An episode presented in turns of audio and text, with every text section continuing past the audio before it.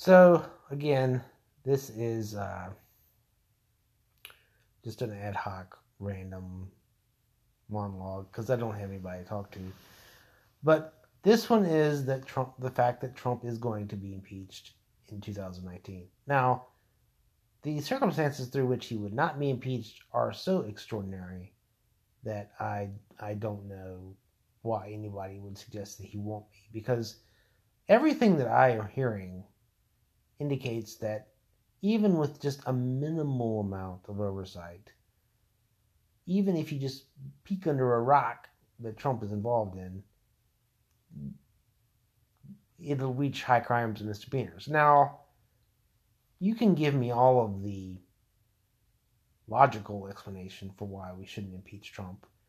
But once there's one hearing and there's a bombshell a bombshell revelation in a congressional hearing, the call for impeachment will be so cataclysmic and so urgent that it will start. Now it will it may take us a few months, it may be April of 2019 before the actual impeachment occurs, but I would say there'll be a good solid three months of hearings, which and the thing is the hearings will take place in such a way that almost every day that there's a hearing, we'll be like, we'll look at each other and go, why is Trump still president? Why hasn't he resigned?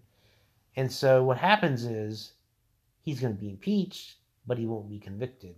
And so the, the final argument of the Trump supporter will be, yeah, so what? Impeach him, convict him.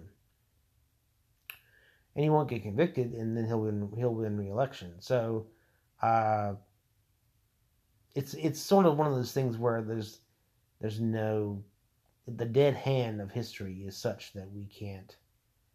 I just don't see it.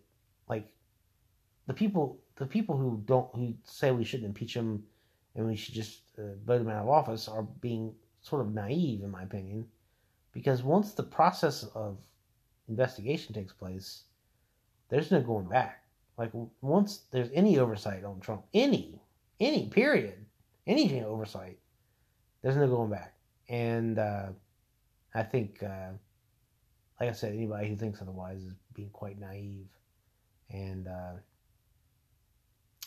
so uh, that that's that's what we have to look forward to in the the first few months of of 2019. So get ready, folks.